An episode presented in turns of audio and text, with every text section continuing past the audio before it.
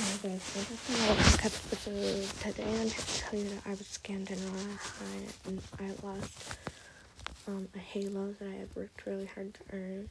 Um, I might quit Royal High because I also lost over 50k diamonds um, because I'm an idiot. um, and now I'm broke and I don't have enough to try to trade to get my halo back and the person that traded me a Halo that I and all the stuff I traded for the Halo I'm never gonna get back, and the Halo I'm probably never gonna get back.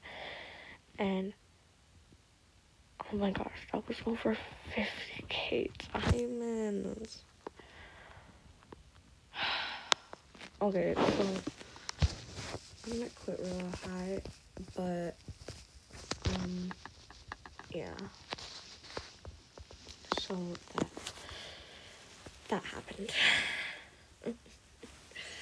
yeah. Thanks for listening.